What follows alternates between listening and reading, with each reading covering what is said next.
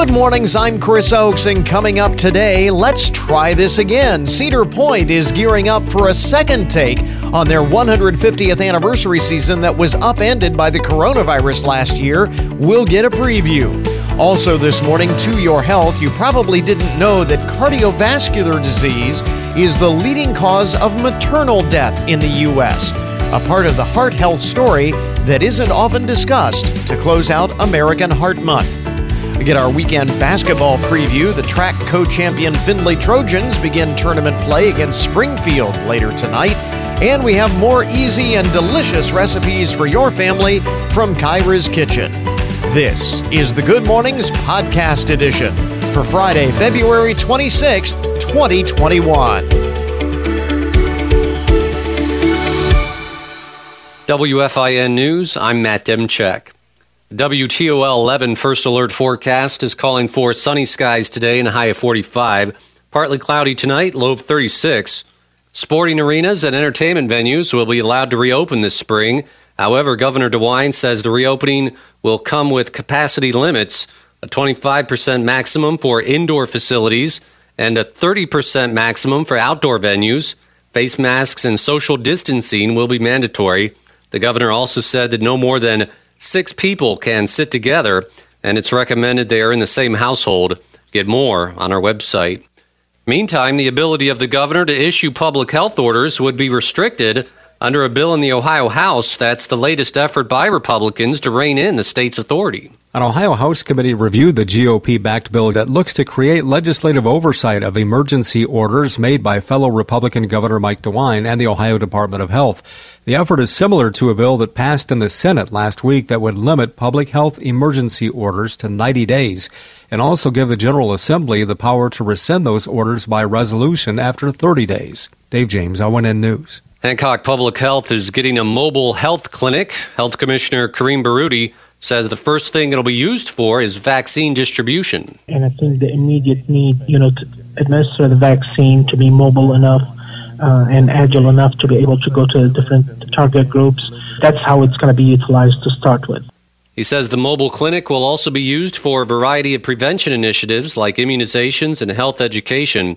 He hopes to have it up and running in April Get more details on our website. A storm sewer project will impact traffic in and through McComb beginning Monday. Storm sewer installation will close the intersection of State Route 235 Park Drive and State Route 613 Main Street in McComb. The Ohio Department of Transportation says the closure will last about 21 days. We have a map of the detours on our website. Get more news online anytime at WFIN.com. I'm Matt Demchek with 1330 WFIN and 95.5 FM. 22 days until spring now. 22 days. And it looks like this weekend we'll get a taste of that into what do they say the the low to mid 50s on Saturday and maybe mid to upper 50s on Sunday. So definitely uh, stuff to look forward to there in the forecast. 22 days until spring. Today, if you are looking for a reason to celebrate, it is Tell a Fairy Tale Day.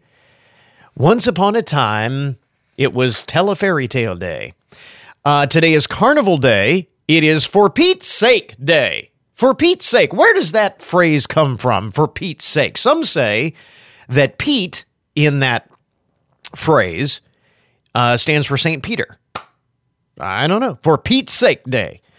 Today, it is National Pistachio Day, National Skip the Straw Day. And by the way, I saw this on the uh, Newswire um, with respect to that Skip the Straw Day. Plastic straws are starting to become a thing of the past, so much so that they are selling for thousands of dollars on eBay. I kid you not. Um, a plastic straw from McDonald's was sold on eBay. Actually, uh, a set of three plastic straws from McDonald's, brand new, unused, unopened, and undamaged, according to the listing, sold for just over $6,300 on eBay. $6,000 plus for three McDonald's plastic straws. Why would someone pay such an astronomical amount for a McDonald's plastic straw? Well, apparently, and this was, by the way, all out of the UK, because in Great Britain, uh, the chain has banned plastic straws. Uh, as of like two, three years ago, back in 2018, they did this, and they now issue paper straws instead. And apparently, uh, Brits are nostalgic for the uh, plastic straws and are willing to shell out big bucks for this $6,300 for a set of three McDonald's. I know what I'm doing today. I'm going over to McDonald's. I'm going to buy up all of the plastic straws. Put them on eBay. Is that crazy or what? Uh, by the way, it is also thermos bottle day today, and it is Purim, uh, the festival of lots in the Jewish faith. So, um, be Purim. To is it appropriate to say happy? I don't. I'm not familiar with uh, the celebrations of the Jewish faith. Is it appropriate to say happy Purim? I don't know. But anyway, take that in the spirit that is intended. Uh, some of the uh, most interesting and buzzworthy stories to get your Friday morning started. So here is your uh, daily coronavirus story. They say when schools begin reopening for in person learning, and around here they have been for a while uh, locally, but around the country, there are some places where schools still have remained closed and they are uh, awaiting the full reopening. The Centers for Disease Control and Prevention, the CDC, is warning, warning that outbreaks of the common cold could become more commonplace. This is the one. This is the um, this is the narrative in reopening schools is that there is no scientific evidence that they become hotspots for the uh, spread of COVID 19. However, the CDC says outbreaks of the common cold be- uh, could become more commonplace. They looked at data on the reopening of schools in Hong Kong to get an idea of what we might expect here in the U.S., and there, uh, schools closed due to COVID 19 from late January to May of 2020. Then they reopened briefly before closing again amid a surge in cases. When schools and childcares reopened in October, cases of the common cold surged among children despite the mandatory use of face masks and other measures to curb COVID 19 spread. So, the researchers believe the kids were more susceptible to common cold causing rhinoviruses because they had spent the majority of the year away from others outside their household, decreasing the number of chances they had to be exposed to rhinoviruses and ultimately build up immunity. Now, Again, you cannot relate that to the spread of COVID 19 because we're talking about a, two different classes of viruses, coronaviruses versus rhinoviruses. Uh, but researchers uh, say that other reasons for rhinovirus outbreaks could be that the things we've been doing to present, prevent the spread of the coronavirus just aren't as effective against this class of bugs. And uh, rhinoviruses are known to be more resistant to certain disinfectants than coronaviruses and the influenza virus is. So, long and short of it, don't be surprised if we get a larger spread of the common cold, if not COVID 19 and the seasonal flu. Two different things. So, kind of some interesting stuff there. Um, this is kind of interesting. Tinder, maybe our grandparents had it right all along. Tinder is seeing a rise in the number of people using old time, old fashioned romantic terms. The dating app's data shows a dramatic rise in the mentions of the words courting and flirting in dating app bios. Indeed, courting is a thing again. Uh, Tinder says uh, the word courting has been included in 81% more Tinder bios this year compared to February of 2020. The data pertains to users ages 18 to 25, so it seems Gen Z is showing an interest in more traditional forms of romancing. The dating app theorizes the popularity of period dramas like Bridgerton on Netflix and uh, other uh, period pieces uh, could be the reason for this. In addition, the term flirting had 132% more mentions in bios this year as compared to last. So, about that. Maybe our grandparents had it right after all. Uh, this has been, speaking of uh, trends among young people, um, abstinence uh, from from alcohol uh, has been a big thing. What was it? Dry January was a thing, and this has been for a number of years. People, uh, young people, not drinking uh, as much. Uh, social drink, of course, during the coronavirus lockdown and all of the restrictions, there haven't been as many opportunities to go out and drink with friends. But uh, even before that, a lot of the younger generation have been abstaining from alcohol. And this has led to a rise in the number of alcohol free drinks, cocktails uh, without any alcohol, um, what we used to call near beer, non alcoholic beers, non alcoholic brews. And now, uh, gin maker Tanqueray, uh, makers of London Dry Gin, which has been around for 191 years, have now introduced an alcohol free gin. They're calling it Tanqueray 0.0.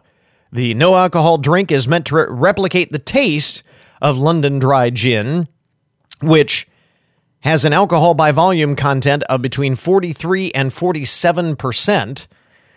Uh, Fox News notes that non alcoholic and low alcohol spirits have become more popular in recent years, with a recent report from uh, uh, uh, uh industry analyst firm saying the market is expected to increase by 31% by 2024 in 10 global markets, including the US and the UK. So, non alcoholic gin. You know what they call non alcoholic gin? Water. Flavored water. That's what it is. That's uh, basically what it amounts to. Kind of interesting. And speaking of uh, oh, did you see this crazy story uh, an American Airlines pilot reported seeing a long cylindrical object coming very close to his aircraft as it was flying over New Mexico the other day. Uh, actually happened on Sunday, I guess. Uh, this was a report was in the news just a couple of days ago. It was a flight from Kentucky to Phoenix in a statement, the FBI noted they are now investigating the incident. The FAA said in a statement that air traffic controllers did not see any object in the area of their radar scopes. But the pilot can be heard saying, What was that? Just flew over the plane. A long, he said it, it looked like a missile, but nothing on the radar scope. American Airlines confirmed that the radio call came from one of their planes, but deferred further questions to the FBI. Hmm. Weird story. And uh, here, another sign of the times Mr. Potato Head, no longer a Mister. Hasbro, the company that makes the iconic potato shaped plastic toy, is giving the Spud a gender neutral new name. It'll henceforth just be known as Potato Head. Not Mr. and Mrs., just Potato Head.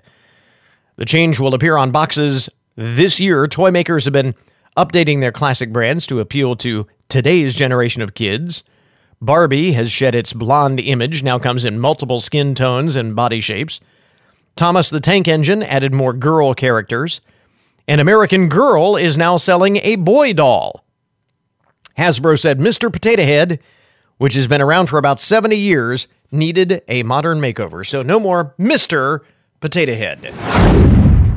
Well, make of that what you will. There you go. Some of the uh, most interesting and buzzworthy stories to get your Friday morning started.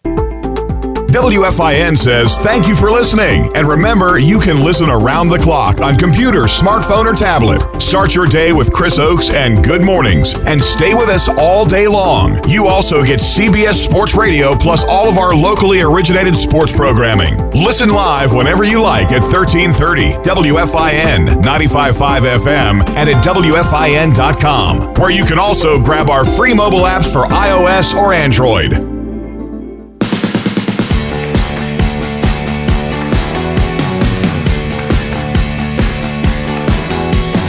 So let's try this again. Those big plans for a 150th anniversary celebration at Cedar Point got upended, of course, by the pandemic last year, but as they prepare for a new season at America's Rock and Roller Coast, Park spokesperson Tony Clark is with us on the line once again. And Tony, are you are you looking at this as a reboot or as a continuation of the anniversary celebration? What is kind of the mindset there at the park? Well, it's a little bit of both, Chris, and thanks for having us on today. You know, we're we're we're all disappointed, just like everyone else is, that didn't get to celebrate, uh, you know, major events. Uh, you know, we're, we're not the only business that you know Sure. celebrated a big anniversary last year. So um, I think everyone's just kind of making do with with the situation, and that's what we're doing. You know, you saw some touches of the anniversary in the park last year, but we didn't celebrate with all of the elements like the parade, the new ride, special merchandise, all those things that we are going to uh, celebrate this year. So look at it as a uh, an anniversary take two, um, even though it's not the 150th. We are we're gonna we're gonna do a do over, um, and I think everybody really would like a do over with a lot of Yeah. things. So so we're just we're we're just no different, you know. Uh, you held your big annual winter chill out event last weekend. What was the mood of those park aficionados who were there? I mean, what kind of vibe did you get, and what does that tell you about the season ahead? Oh, we, we love the winter chill out event. It's for charity for a kid again. Um, you know, we raise over sixty thousand dollars for that organization, and and um, it's the only time that guests get to see the park while it's sleeping. And so we thought we'd have the charitable event component of it, but also showcase some of the things that we do behind the scenes that nobody gets to see. And I, I'll tell you, you know, we're we're always happy to see guests in the park again. So that's one highlight. But you know, it seems like everyone is is uh, is just excited to get on with their lives and have a normal summer. And you know, we're still going to have safety protocols in place, but we're still Cedar Point. You know, we're still going to provide uh, safe family fun, uh, give you a little break from what's going on in the real world. But you know, unfortunately, with the way things are, a little bit of the real world has to creep in for safety. Sure. Um, but that's what we're, we're we're there to make people happy, and um, it seemed like they were all excited uh, once they saw all of the things that we're going to do, and you know they asked us all kinds of questions and and saw some of the things we're going to introduce. So it was it was a good event, and they're they're as excited as we are. Okay, so like we said, a lot of the plans that you had for 2020 had to be shelved. What are you bringing back? What are you adding to the schedule for the anniversary celebration? Kind of give us a preview here. Yeah, some of the bigger things that we're doing that were postponed. Um, I think the biggest the biggest one is the uh, Celebrate 150 Spectacular. That's our our new parade and nighttime uh, street party. That is going to happen beginning June 26th. It'll run through August 15th every night. Um, it's it's a it's a parade uh, with a scale that you've never seen at Cedar Point before. Some of these floats that we have are more than two stories tall. They celebrate different parts of Cedar Point's history, from roller coasters to the beach to the hotel, acrobats, performers, uh, music. So that's gonna that's gonna really be the centerpiece. We're also introducing Snake River Expedition. It's our new family river adventure ride. It's not a water ride. It's a it's a boat a calm boat ride where you become part of the action, and you get asked to do a few things. And it's just a really good interactive story for the whole family to participate in. So we're excited about that. And plus, we have new food options that are going to debut this year. Uh, you know, something called the Wild Turnip. So if you're vegan or vegetarian, that new restaurant will debut. Um, if you remember having the old school plastic uh, fruit shaped drink bottles back in the day that we used to sell on carts, we're gonna we're gonna bring those back during the celebration as well. And then you're gonna see lots of collectible merchandise, pins, buttons, limited edition uh, collectibles that that we're never gonna sell again. So we're, we're cramming all of that into June 26th through August 15th, but you will see some 150th touches throughout the entire season. So let's get into some of the nuts and bolts uh, of this here. What about the protocols? You were mentioning that a little bit earlier. Will people still need reservations? Will capacity be limited? Will masks still be required? Uh, kind of give us an, an idea of what all of that will look like. Yeah, we're we're still monitoring the uh, the the conditions in our in our world, just like uh, a lot of other businesses are. And you know, right now we don't have the finite, uh, you know, concrete details of what a visit to Cedar Point will look like Okay. beginning May 14th when we open. Um, however, you know, the the basically the protocols that were in place last season are still technically in place. We haven't really, I mean, there, there hasn't been a reason to change those because we've been closed. But we mm-hmm. evaluate this with health experts, with local officials, state officials. Um, you know, depending on how the vaccines are going. Um, you know, it, so so really the life that everyone is living out in the real world, um, and, and, we sometimes don't feel like the real world at Cedar Point. You know, it's just a very special, different kind of place. Right. Um, it's going to be pretty much the same as the real world inside our park as far as safety protocols. So, you know, you're probably going to expect social distancing, face coverings, and things of that nature. But the specifics we will finalize just before we open and put those on our website for everyone to read. So that opening date you mentioned May 14th just a few scant weeks away here are there any other key dates to remember for the upcoming season as people start to make their early plans? Yeah, our calendar is just a little bit different than it's been in the past. So make sure you visit cedarpoint.com because we're open a couple weekends in May and then we begin daily operation Memorial Day weekend. And then there's some dates in August where we're only weekends as well, which is new and different. So make sure you check that out. But we've got still some great festivals. Frontier Festival kicks it off with uh, it's a street uh, a, street festival with food, uh, beer sampling, food sampling, uh, craft vendors. Uh, it benefits uh, some of the things benefit Prayers from Maria, which is a a charitable organization we partnered with a few years ago with the Frontier Festival.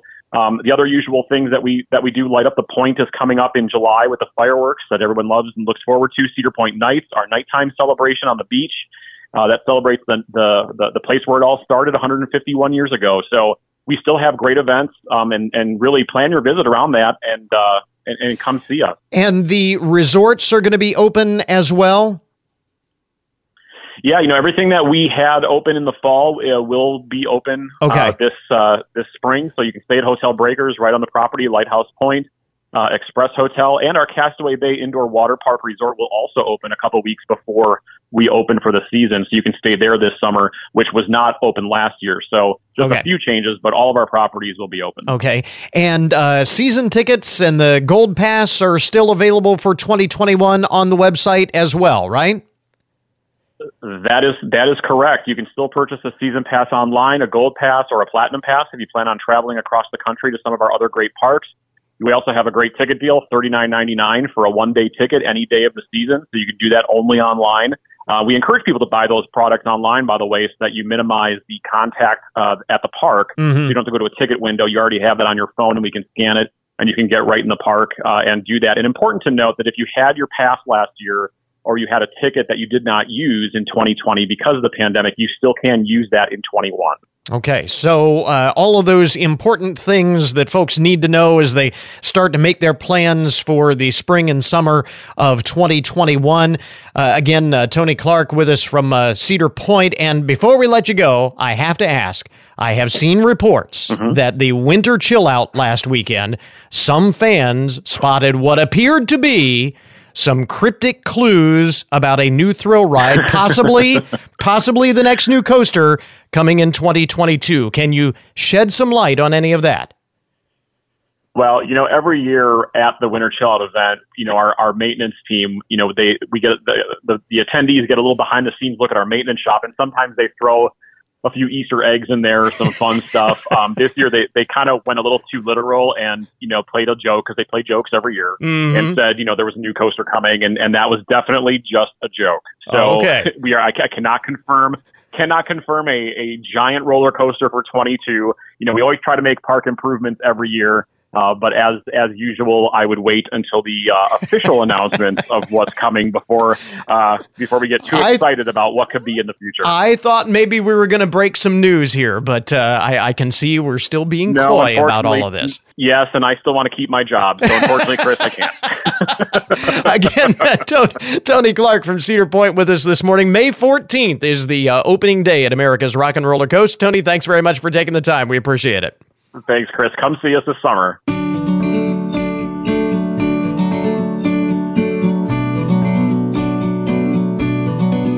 Well, as we close out American Heart Month uh, this week, want to talk about a, a part of the heart health story that is not often discussed. Did you know that cardiovascular disease is the leading cause of all maternal death and it can affect a woman of any age? And so, joining us this morning to talk about how to keep your heart healthy during pregnancy, childbirth, and the postpartum period is Dr. Uh, Laxmi Mehta.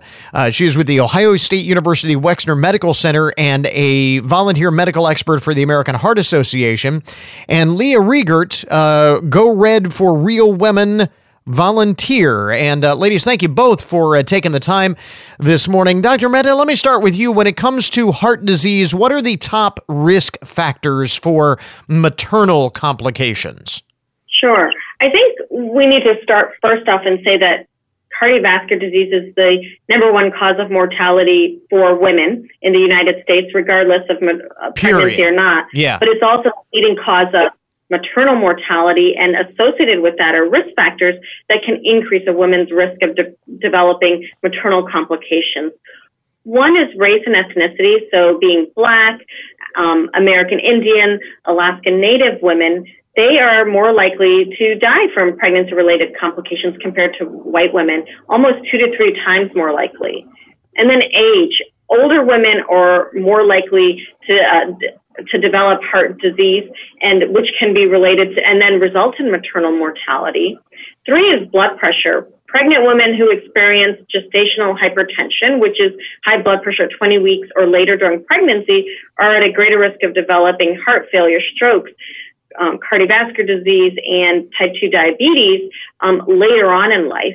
And then fourth is weight. Um, we know that uh, women who are obese uh, prior to getting pregnant are six times more likely to develop uh, gestational hypertension than someone who got pregnant at an ideal weight. And so, to sum it up, those four risk factors again are one, race and ethnicity, two, age, three, blood pressure, and four, weight.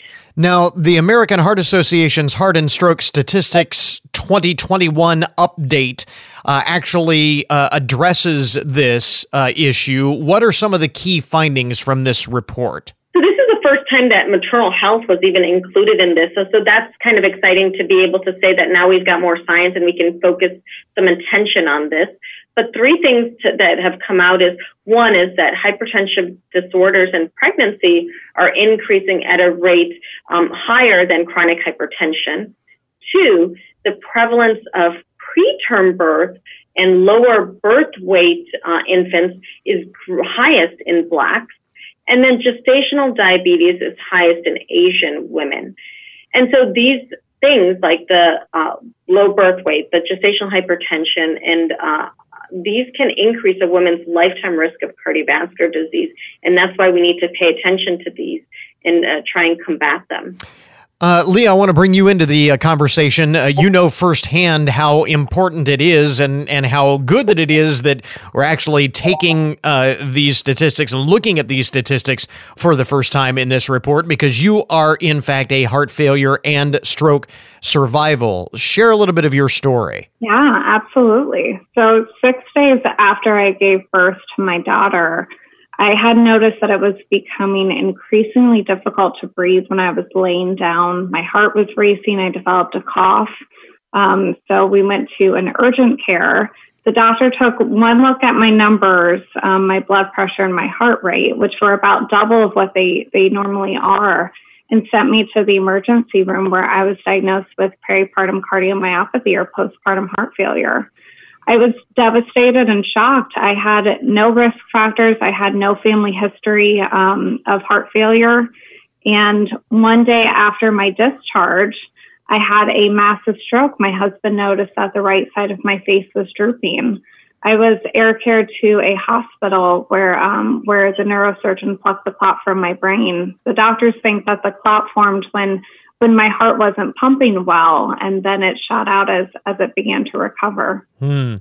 Uh, postpartum heart failure. I would imagine that there are a fair number of people who didn't even realize that that was a thing until you just said it. So I, I was one of those people. Yeah, I, I, had no idea it was the same until I was diagnosed with it. So, so how uh, how long ago was this, and how are you managing uh, all of the uh, conditions and the after effects now?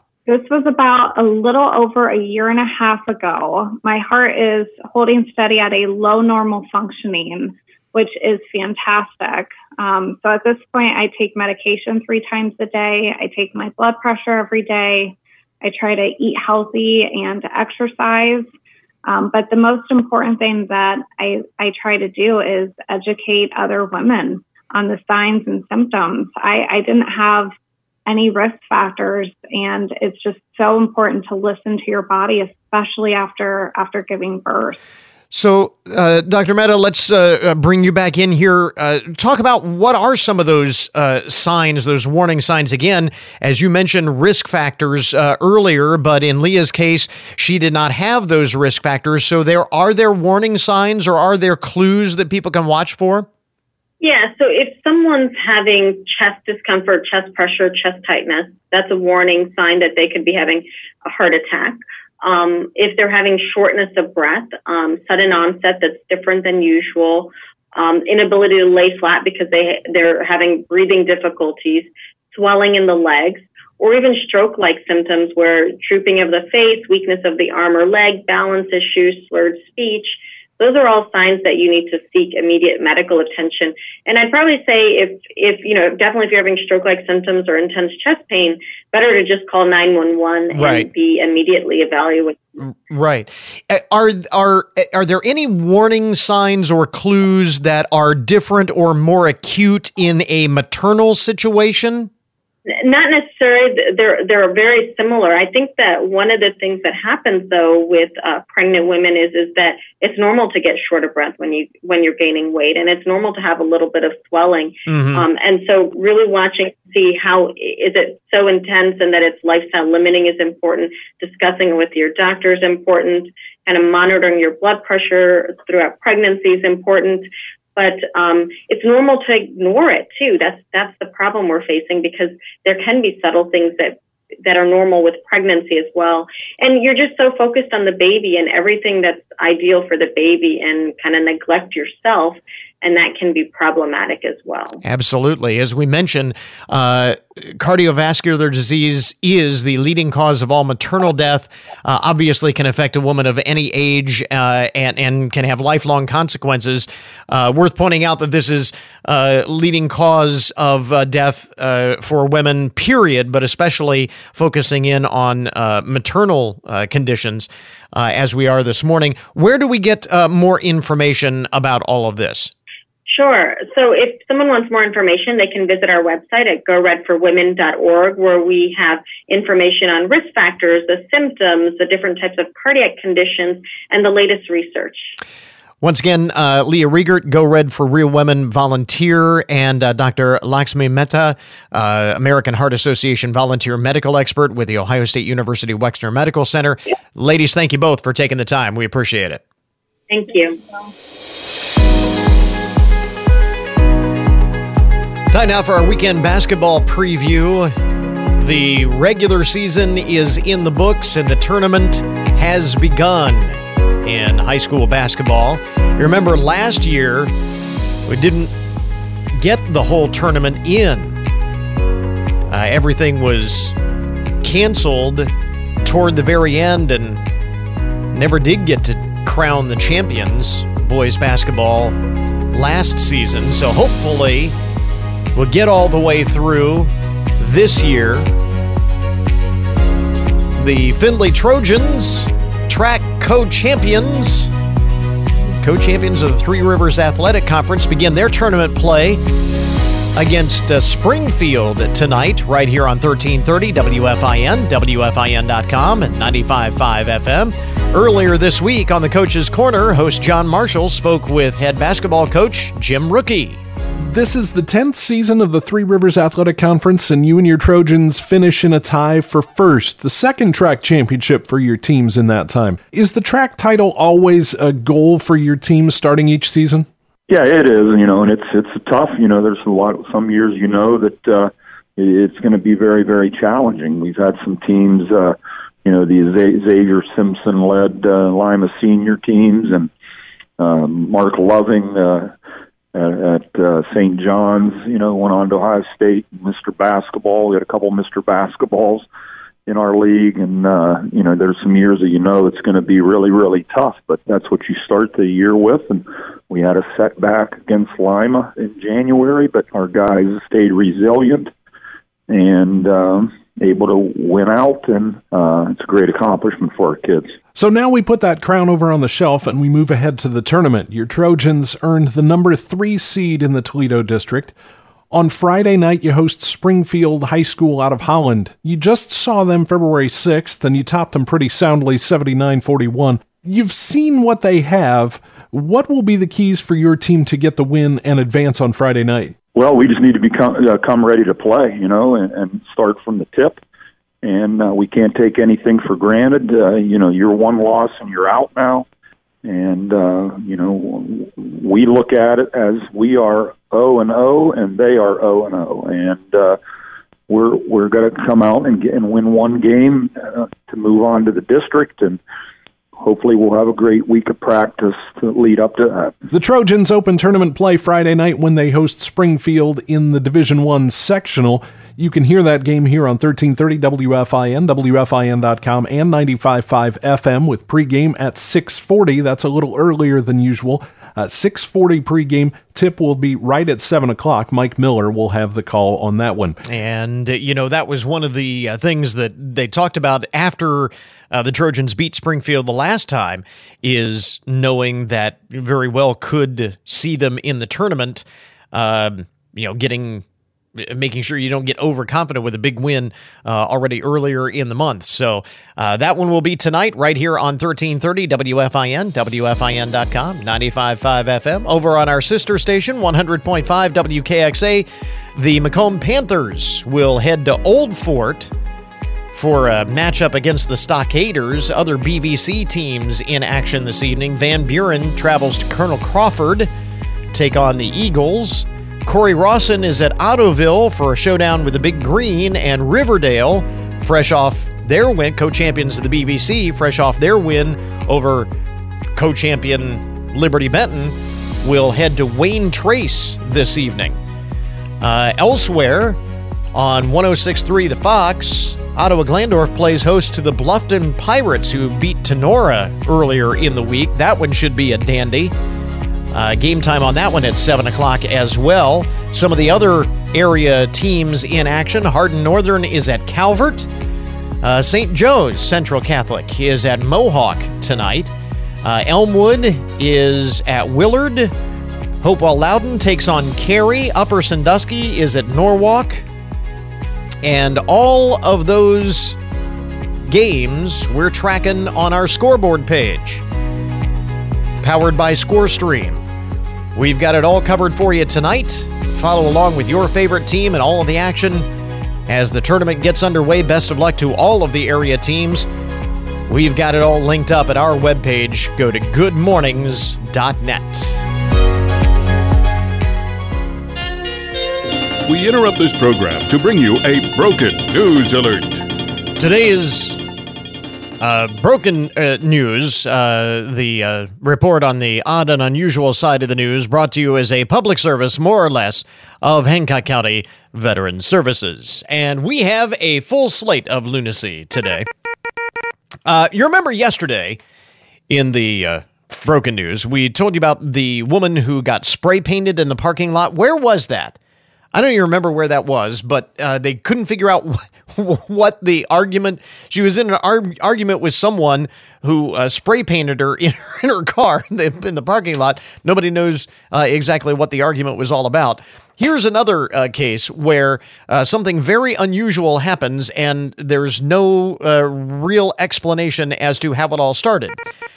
A woman in Centralia, Washington uh, char- charged with allegedly attacking her roommate, claims that she did so in an act of self defense. Cassandra Ap- uh, Aparicio, age 36, allegedly struck her roommate, Caitlin Mason, with a frying pan during an argument back in January, last month.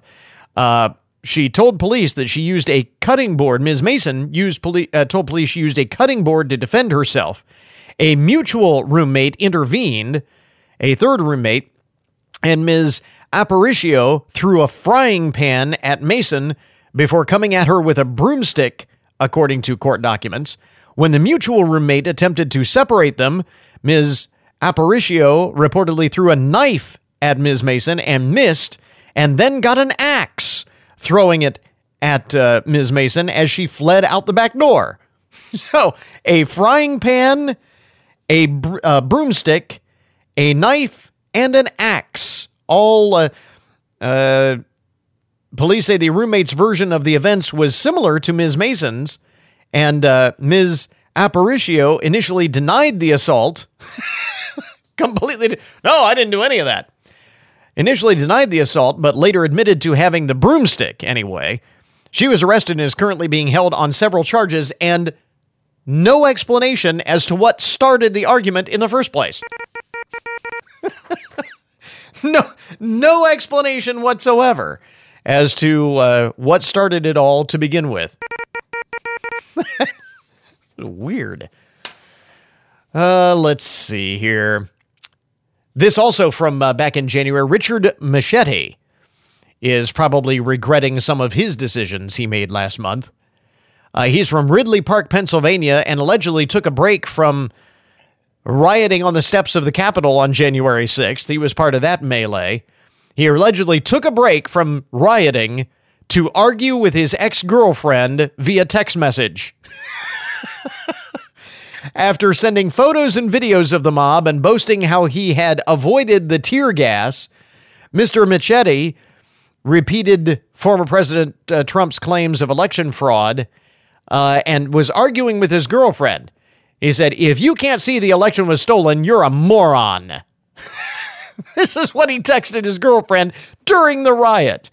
She did not take kindly to the insult and ratted him out to the FBI, handing over to law enforcement the string of texts, photos, and videos that he had sent to her. The unnamed ex girlfriend told the FBI that he had texted her the day before that he was taking a train to Washington from his home in the Philadelphia suburbs. Told her he was going to D.C. because he believed the election had been stolen.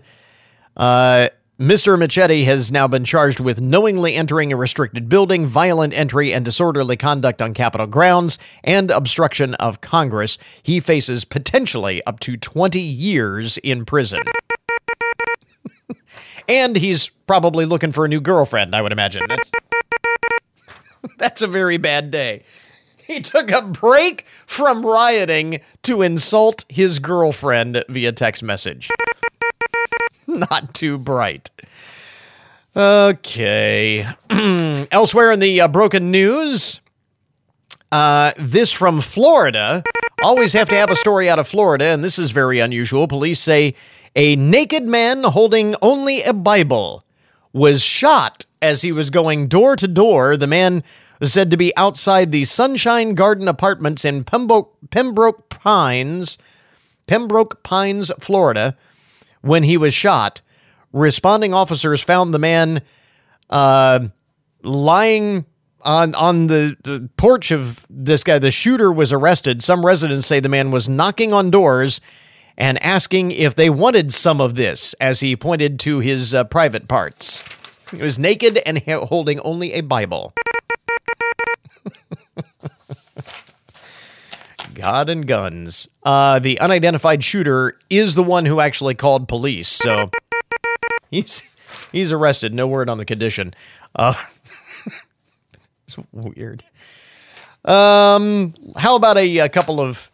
Well, this is a this is an interesting story. Um, international file. Couple of stories from the international file. Chinese man has been ordered to pay his seven hundred dollars for her housework as part of their divorce proceedings.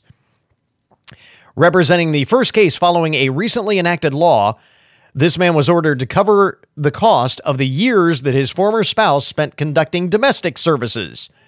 The woman said in court that she deserved compensation for the over two years she spent raising their son with no substantial input from her ex husband. She was also given full custody of their child the heavily debated law means that breadwinning ex spouses could be required to compensate their uh, former spouse, compensate their ex for anything from cooking and cleaning to elder care as long as, as it was done during the marriage. Wow. 77 grand he's got to pay her for uh, the for her labor during their marriage. I'd cut down on the divorce rate, I would think. And uh, how about this from Coventry, England? A British man, thanks to his children, a British man was able to have his final last call. This is a report out of the Sun newspaper. Kevin McGlinchey's dying Kevin McGlinchey. His dying wish was for his ashes to be poured down the drain at his favorite pub.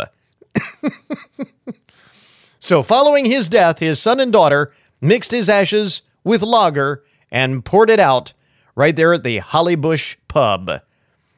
Both uh, Cassidy and Owen, Mr. McGlinchey's kids, say they know the idea was out there, but it, I mean, it was kind of out there, but it makes them happy to do what their dad wanted.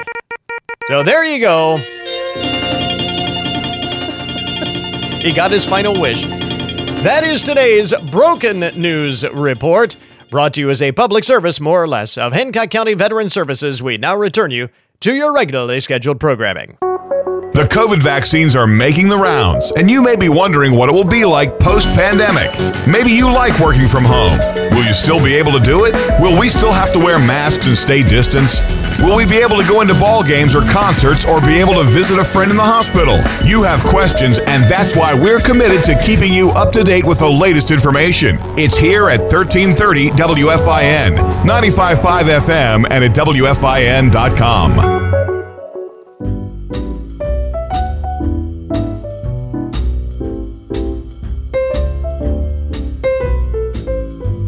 There is a big food scandal going on in Canada. Have you heard about this? No. It is called Buttergate. It has been nicknamed Buttergate, and it is beginning to erupt all across Canada. okay. It all stems from a Twitter user who complained that her butter was not getting soft at room temperature. Oh, that's not good. That's tragic. She says, Something is up with our butter supply, and I'm going to get to the bottom of this. Have you noticed it is no longer soft at room temperature? And many others replied, sharing that they have noticed a change too. Hmm. I my butter's been soft, so Well, that's it's apparently this is uh, Canadian Only- Canadian only Buttergate. Canada. Yeah. Okay. At the moment, there is at the moment there is no official word on what is called uh, as, as uh, there is no official word on what has caused the change in butter, but uh, Sylvain Charlebois, senior director at the Agri-Food Analytics Lab at Dalhou- uh, Dalhousie University, says, "quote This is not what the industry needs. This is not what Canadians deserve." Nope. So Nope. They don't deserve hard butter. we will We need some soft butter. we will continue to follow this story uh, as it develops. Buttergate in Canada. My wife Kyra has joined us in the studio this morning uh, to- as we. it's hard to. Uh, I just thought we would share spread that. butter on So your for- toast with hard I know, butter. I know. And bread. That's So just, yeah, yeah, uh, not a good thing. I, I I thought this was food related. We definitely Yes. should uh, should share this, and we will continue to uh, follow the Go story and protest. as we get more information. Storm Parliament in Canada. Stop the That's hard butter. we, We, need our that- soft butter. Now there's a reason Soft to butter, there's a reason butter. to storm the legislature. Um, my wife Kyra has joined us in the uh, studio. We have another collection of fun and easy recipes, delicious recipes um, from Kyra's kitchen. And uh, we begin this morning with a ground beef casserole. Yes. Okay. Yeah, this one's easy and really good, and um, something you can put together really quick when you get home from from work. Again, here is uh, don't be intimidated by a long list of Right. ingredients. Yes. What do we got here? Yeah, so it's one pound of ground beef, one 14 ounce can of diced roast tomatoes, one cup of crushed tomatoes, one six ounce can of tomato paste, a teaspoon of salt, a teaspoon of sugar, uh, three fourth teaspoon of dry basil, a fourth teaspoon of pepper, uh, three cups uncooked medium egg noodles, a small onion chopped, container of sour cream, uh, half a block of cream cheese softened, one cup of shredded cheddar cheese, one cup of shredded Parmesan cheese, and one cup of shredded mozzarella cheese. So, in a large skillet over medium heat, uh, add your ground round or your ground beef. Ground beef, yeah. Yeah, cook, uh, breaking up with a wooden spoon until no longer pink. Add the tomatoes, the tomato paste, the salt, the sugar, and the seasoning. Uh, stir to mix and let simmer over over low heat um, while you get the rest of your ingredients ready. So, and then preheat your oven to 350 degrees. Uh, cook your egg noodles um, according to package. I I um, did it a little bit less because you're going to be putting it. cook the- you're going to be cooking it Again, also. we had one with- of these yes. recipes uh, Yeah. a couple of weeks ago Yeah. where you don't want to quite do Quite- it all the way done. Yeah, so because about it's going to cook about some more. eight minutes. Okay. So so and then um, drain them in a medium bowl. Stir together your noodles and your onions and your sour cream and cream cheese. Uh, try and do that while the noodles was, noodles are still hot. So Okay. as soon as you drain, go ahead and get that all done. Uh, spoon your noodle mixture in a greased 13 by 9 inch baking dish.